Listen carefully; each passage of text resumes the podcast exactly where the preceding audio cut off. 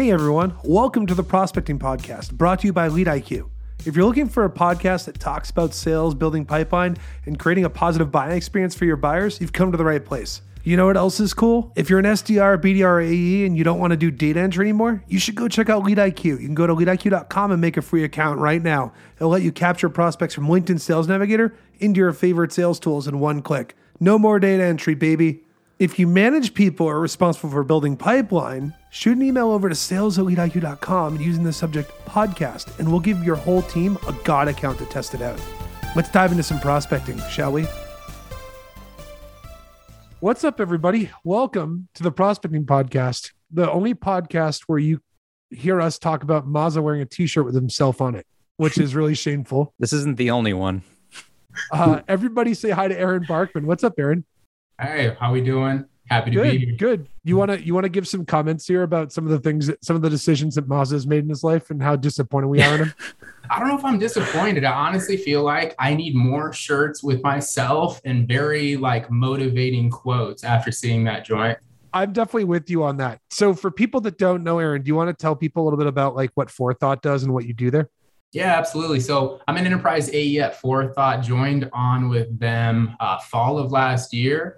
And we are an, a customer service AI tool. So with what we do, we're basically trying to make the life of those team members a lot easier by getting a lot of the nonsense out of their way so they can do more of what they love.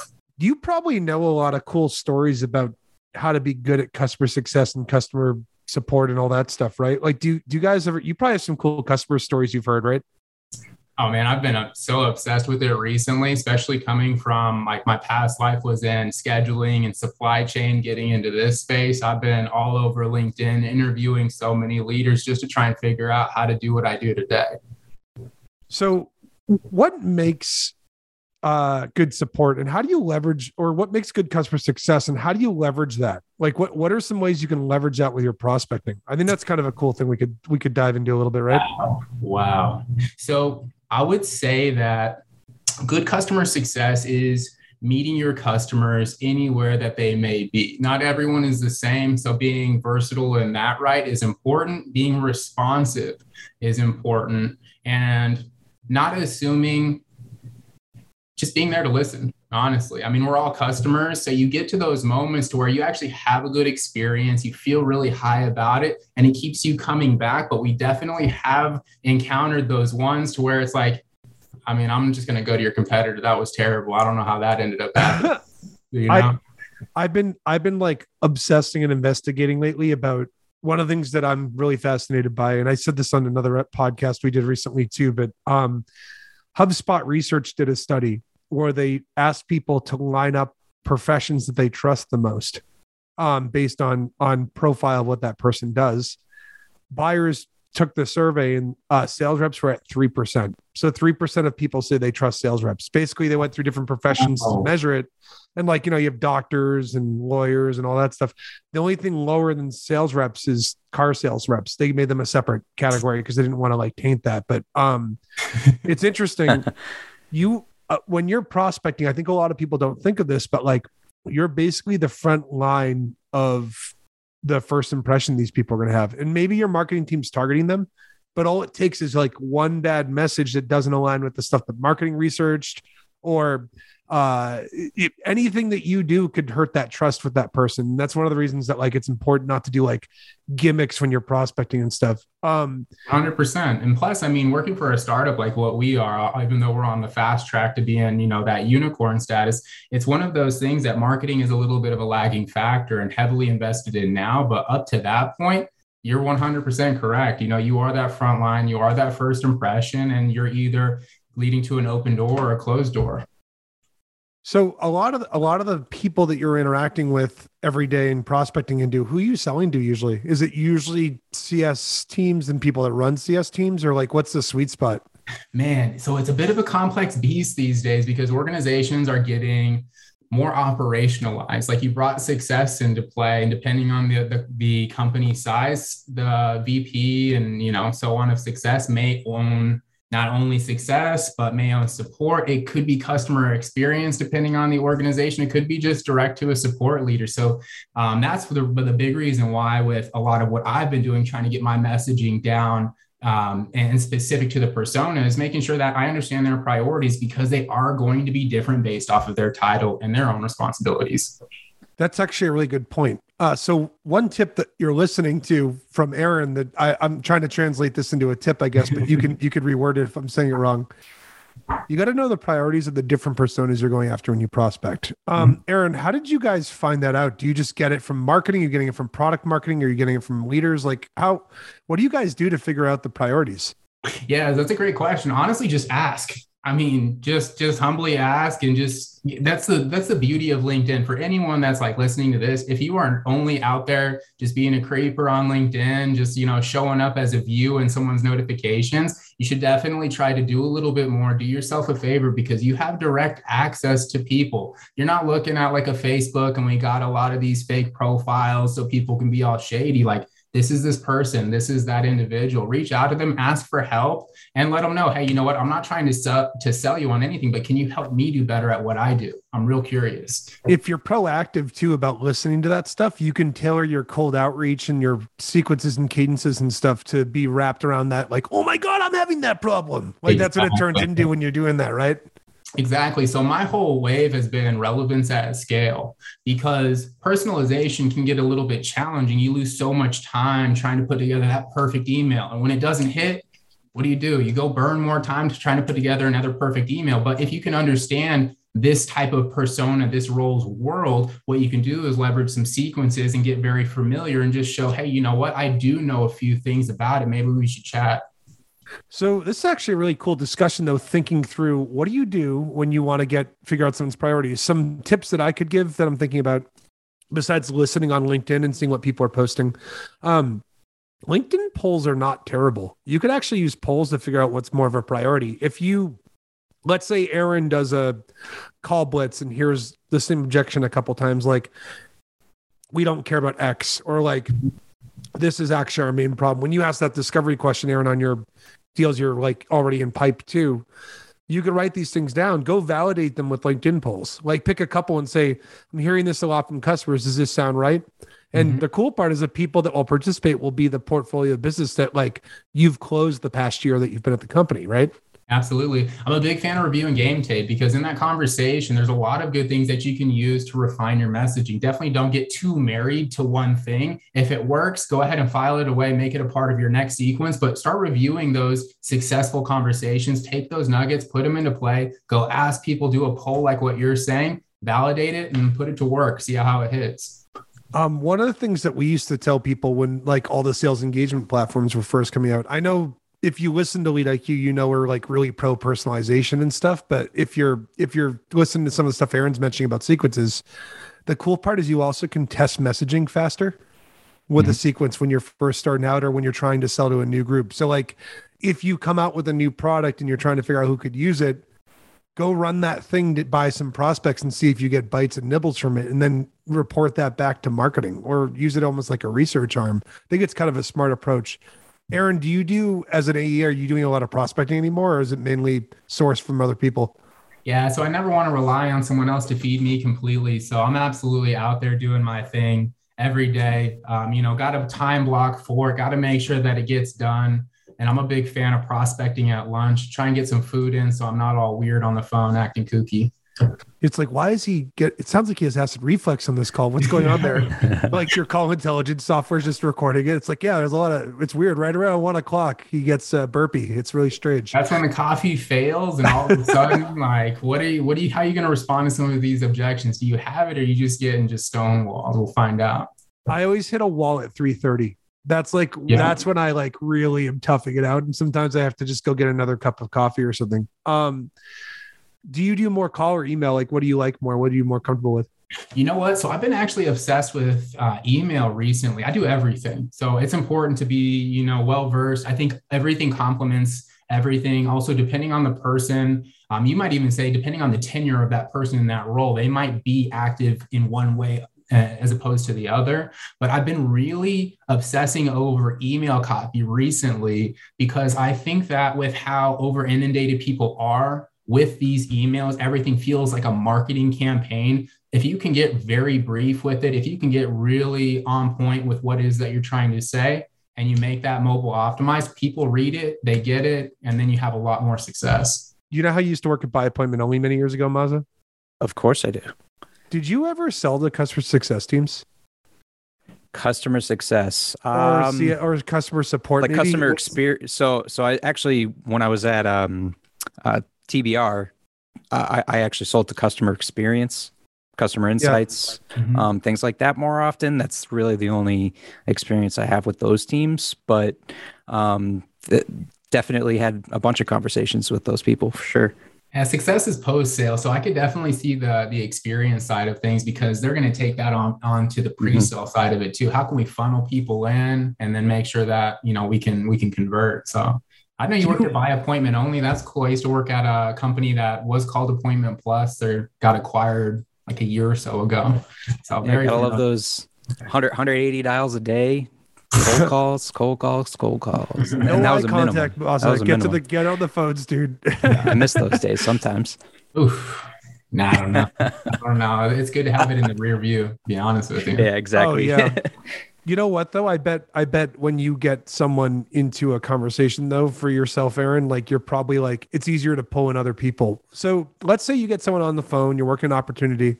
Um, do you try and rope in more people? Like, is that kind of your goal when you're working on these deals and stuff? Or you how do you approach that? So within their organization, Yeah, like let's pretend you were selling to LeadIQ right now, right? Like what and you were doing a call. Let's say you're started with Jonathan Whetstone, who's our our customer success manager, right? Um, you have a cool call with him. Are you trying to rope other people in right away, or what's your approach? Yeah, I mean, I want to get to power as soon as possible. So if he's going to be a CS manager, I know that he rolls up to someone. I want to find out and what that person's priorities are, and I want to get them into the next conversation because the likelihood of us being able to compress that deal and close it is just more likely. If I have to rely on someone that has to go up the chain of command, I mean, we don't have as much leverage, and then we're really trying to push someone out of their comfort zone, and it may or may not work. So multi-thread as quick as possible. Ask about it in that discovery call. Who else is missing out on this? Who else would love to have this this chat with us? And then once they name drop, just become friends with them on LinkedIn. See if you can get their info. Try and grab their ear and see what we can do from there. If you want to really impress someone too, you could also look up in Sales Nav and try and be like confirm names. Like obviously, it's good to ask open ended, like, hey, who else should be involved? Like, if you go and say like, hey, what about Chris or what about uh, what about Stacy? Are these people? sp- These are made up people. My, these are my imaginary friends, guys. What's up, guys? That's Chris. He sounds like the gingerbread man from Shrek for some reason. But Not the Um, gumdrop buttons. I was, yeah, not the gumdrop buttons. That's like what it turned into for some reason. monster. Yeah. Do you know the Muffin Man? Why are we doing Shrek quotes? What happened? Um, Uh, why not? Any day that ends in Y is a good day for Shrek I, quote. I have a challenge for you, and I want you to do a call blitz and just do that voice the whole time and Oh see how many my ops you get. it Like, man, this guy really needs some actually deals. work. It might work.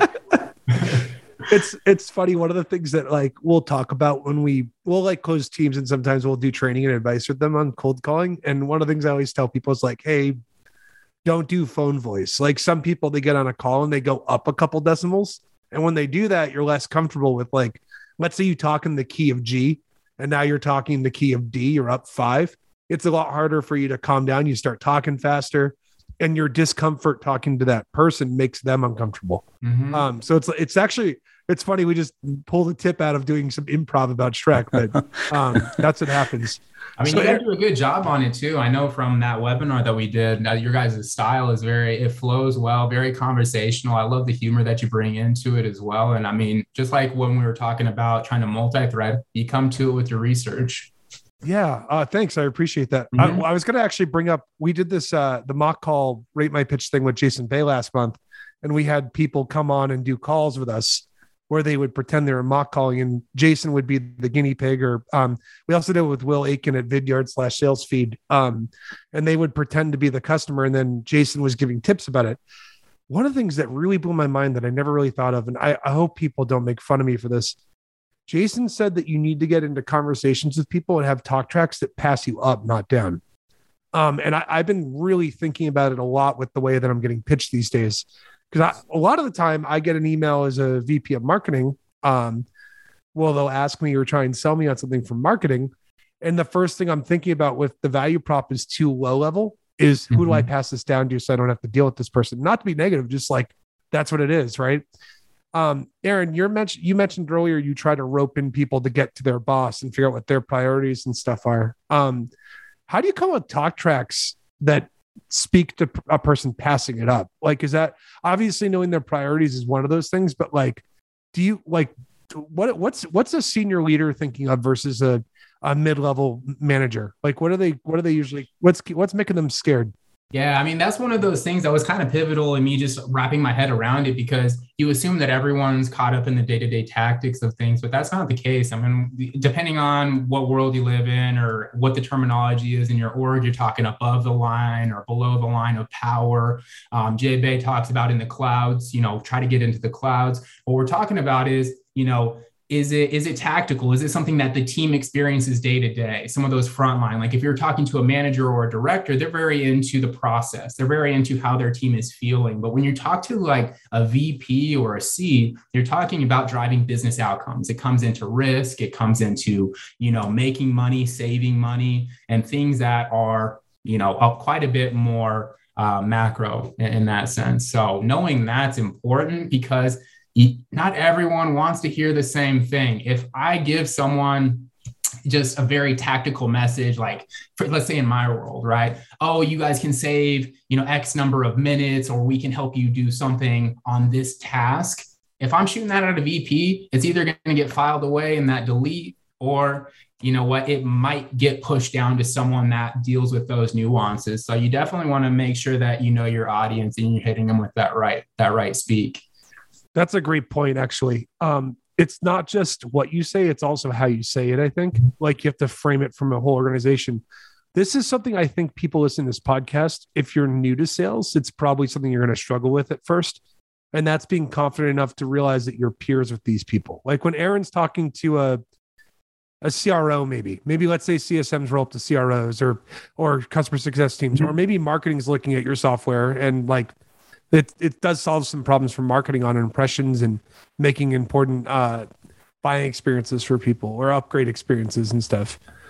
You have to be able to step and talk on their level, and it's kind of hard when you live at your mom's basement. Um, like that's kind of the difficult part. You have to be able to frame it, and, and the best way to do it is be prepared. Like mm-hmm. start getting business acumen, listen to conversations. I love your tip, Aaron, about going back and reviewing game tape. Um, what do you do? What how do you, what are you listening for when you listen to your own game tape? Like when yeah. you listen to calls, are you like, shoot, I should have said this, or what do you, what do you, what's going through your head? Kind of mixes of all of that. I think a lot of the time I'm looking for was there something that they that they threw out there that I could have tried to unpack further to get a level deeper into to just more understand something that they've hinted on impact for them but then also like was there something that came up organically that i wasn't thinking of that I need to resurface in another conversation. So I'm looking for opportunities to do better in you know gaining more leverage in the conversation not being so surface level. I think a lot of people have challenges just trying to sell and pitch so quickly without truly understanding what's important. So it's good to pull yourself away be genuinely curious and you know ask more questions get further into it. And so that's a lot of the stuff that i'm trying to understand is you know how was i in that moment and where if this comes up again or can i influence a similar conversation that same way? Do you listen to your colleagues and coworkers calls too? Like do you guys ever do you do it as a group or do you like secretly be like i'm gonna go lurk in and see what they did so early into things just trying to figure out the world i did a little bit of that but i actually not unless they're if i'm trying to get strategic i might listen to um, someone someone's conversations but mostly i'm listening to my own which okay, is yeah. I mean that's just a weird a weird thing on my end. but I, I I like the way that I go about my discovery. I like I like certain things about it because I I tend to ask very blunt questions. You know, with a humble disclaimer, I'm like, you know what? Why does this even matter? And then that's what I'm listening for is what comes next. Hit mute, and then that's the nugget that I'm looking for and potentially something I can leverage. I bet some of your clients actually appreciate you if you're looking back into those calls and you actually pick something out that you might have missed during that call. Maybe you can send them an email, tell them, mm-hmm. "Hey, I missed this during our call. This is something that you know we all also might be able to help with," and explain something to them. I like to bring it into the next conversation because discovery happens in every connection that you have. You're constantly mm-hmm. learning. So let's say you miss that opportunity. I mean, it's just dot, dot, dot. Like it's to be continued. You bring it right back up into it. And I've, I've missed the mark sometimes in my discoveries. And right away, I, I'll give them, you know, here's my summary on our last conversation, but here's something that I missed. And if you don't mind me mm-hmm. asking, like, this all makes sense to me, but what about this? And then we just continue the conversation. Aaron, what's the highest you've ever been passed up on a deal? Like in on the chain, do you get up to the CEO founder level sometimes, or like what happens there? Man, okay, so CFO was a recent one. This guy couldn't have been more disconnected from his team and understanding. So I had talking about multi-threading. I had about 20 conversations with different stakeholders in this organization. They're actually a grouping of companies. And so I gave him the executive summary. I'm like, hey, here's here's the view of things from the ground. Here's what I learned. Here's the timeline of stories also. And then I lay it onto him and he's like, okay, well, uh, you know what? I don't think that this really, this isn't, you know, impacting our client base in this sort of a way. And then he just extended our timeline even further. He threw a bunch oh. of just busy work at them in order for us to move forward, along with getting competitive information, which makes sense. If I'm going to ask for a bunch of money, you probably got to get a couple other prices and whatnot. But it was, I was like, man, I just did you a huge favor. I gave you the 360 view and you just put that under the heel. But I mean, what do you do? It wasn't a no. It's just we gotta we gotta overcome that. When you did the executive summary, are you just taking what are you using to put that together? If you're listening to this, uh, by the way, if you're a rep listening to this, this is what we're saying. Even when you become an AE, you always have to be prospecting. Like mm-hmm. you still have to pull in people. It's in a lot of ways, it's like you're an investigative journalist, right? Like you have to like fill in the inputs and navigate through the deal and stuff. Um, are you physically making the executive summary, or is it? Well, you're just typing it out. Like you guys have like a template you might make that you put stuff into, or like how's it work? So I try to keep. I, I hate. I hate a bunch of slides. I know that there's going to be some people that are listening to this and they live and die by their slides, but I think that your conversation Polar, polarizing issue by the way. Yeah i mean there's some people that'll agree with me too. I know charles melbauer he's real big on his slide decks. I just feel that they can kind of get in the way. I want people to focus on what i have to say. I don't want them to focus what's on the screen. So me personally i'll strip it down to some bullet points the real captivating bits of information and we'll look at i mean you always hear you like uh, with keenan you hear current state, ideal future state. So, not exactly in that terminology, but this is what I understood about what's taking place and what's challenging today. And I know that this is where you guys want to go, and this is what we're working towards. So, I just try and sum it up into something that's easy to consume, not too much of a snooze fest, but keeps things fluid. Here's a cool tip for people. If you are using slides, if you're part of I'm smiling, I'll say this. If you're using slides, because I I I I'm on I'm in camp no slide. I'm actually making a deck right now for the sales team, which is funny, but like I like I am in camp. I think decks are good for structuring things. There's kind of two versions of sales decks. There's a sale there's a deck that's made for mobilizing. So you make a deck that's meant for that person to go pitch it to someone else. Mm-hmm. That's kind of the idea that you need to think about. You're not there. That's one version of the deck. The other version of the deck is showing you some visual type thing that gives you information that makes it easier to consume. Here's a tip, and I learned this in college. Don't show your slide when you don't want them to look. Yeah. Like when you want them to pay attention, you if you're on a Zoom, just stop the screen share. One thing, if you're on stage, this is something I used to do with keynotes and stuff, is I put blank slides in my keynotes. So like if I'm doing a talk with somebody, I'll literally have sl- slides that are just empty so that they're looking at me, not what's on the deck. And I know because when I'm looking at talks at conferences and stuff, I'm always dragging my eyes over to the the deck instead of the person talking, and the person talking is the main thing you're you're there to see. You know what I mean? Mm-hmm. I'd say you're at the sports bar, right? You're with some, you're with some friends, or we'll, we'll say B dubs, right? You're in there, you're chatting with some people. You always know that TV is catching your attention out of the corner of your eyes. So just be mindful of that. So don't be afraid to take things down and focus the camera on yourself because that's the whole reason why they're there. And don't take it like you said, you learned this in college. Do not do it as your junior high or high school presentation to where you're like, three quarter profile reading off of it because you yeah. have it all memorized and it's so drony. Don't do that. Be a person, be yourself, and and make sure that you know we're talking about something that's important. What's a what's a cool prospecting story? You got anything that you've been thinking about that you did recently that got you a meeting that worked? Like that was just something that was really different or unique that other people could could take away and try? Yeah. Um, you know what? So I think that where we're at today in the work from home, remote, like everyone's so disconnected.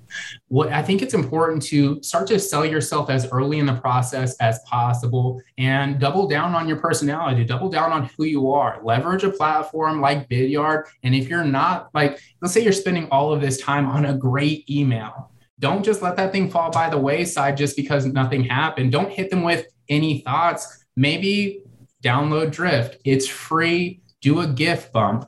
Throw yourself in there. Get yourself a little a little whiteboard. Do something with some personality. And I just landed a tier one doing the same thing. She had said, "Hey, you know what? That GIF really stood out. That was really clever. Let's meet." I said, An- "You know another And another that- thing you can do too, building off that, is uh make fun of yourself a little bit. Like be self-deprecating. I you know what I'd like to see? I see a lot of people do the whiteboard thing with the person's name. You could I like I'd love to see someone do a, do a pattern interrupt. They're holding a whiteboard. It just says it just says loser and with an arrow pointed up at yourself or something. You know what I mean? Like something funny like that or something. People are interesting about it. If you, if I mean, in Sandler, it's uh, okay, not okay. Um, it, I mean, depending on where you're at, let's say in like theater and improv, if you drop your status, naturally people want to bring you back up to an equal level. So don't be afraid to throw a little bit of humility into it. It will really go a long way, and it'll help to break down some walls and make sure that you guys can chat beyond that point. Now that you're in a closing position too, Aaron, you probably notice that people open up a lot more when you start those experiences that way too, right? Like when you're doing discovery, they're a lot friendlier than if you had just done a boilerplate stock email, right? Oh, absolutely. I, I mean, the the the biggest differentiator I've come to learn in my years in sales is my personality. So at any stage, as soon as I can, I'm trying to throw that out there so they understand what they're going to get into. They're going to have an interesting conversation, and we're going to see where that leads. It could be a yes, could be a no, but if nothing else, you know, we chatted about it. Uh, Aaron, where do you want people to check you out? Like, do you want people to add you on LinkedIn, or you want to? What, what, what would you like? To, what do you want to? You can plug anything right now. You have the choice. Yeah, I mean, check me out on LinkedIn. LinkedIn, I'm always, I basically live on that thing. I'm always asking for help. I'm always looking to collaborate or even just have a conversation. Uh, Aaron Barkman, or so LinkedIn forward slash Aaron Barkman. Come say hi. Let me know if there's anything that I can help with. All right, that's great. On our end, as we usually do, if you go over to leadiq.com, you hit that button at the top. You can actually make an account. LeadIQ lets you do 15 captures a week. You can literally send anyone you find on LinkedIn into all your sales tools and deploy sequences or cadences. It takes one click. It's magical.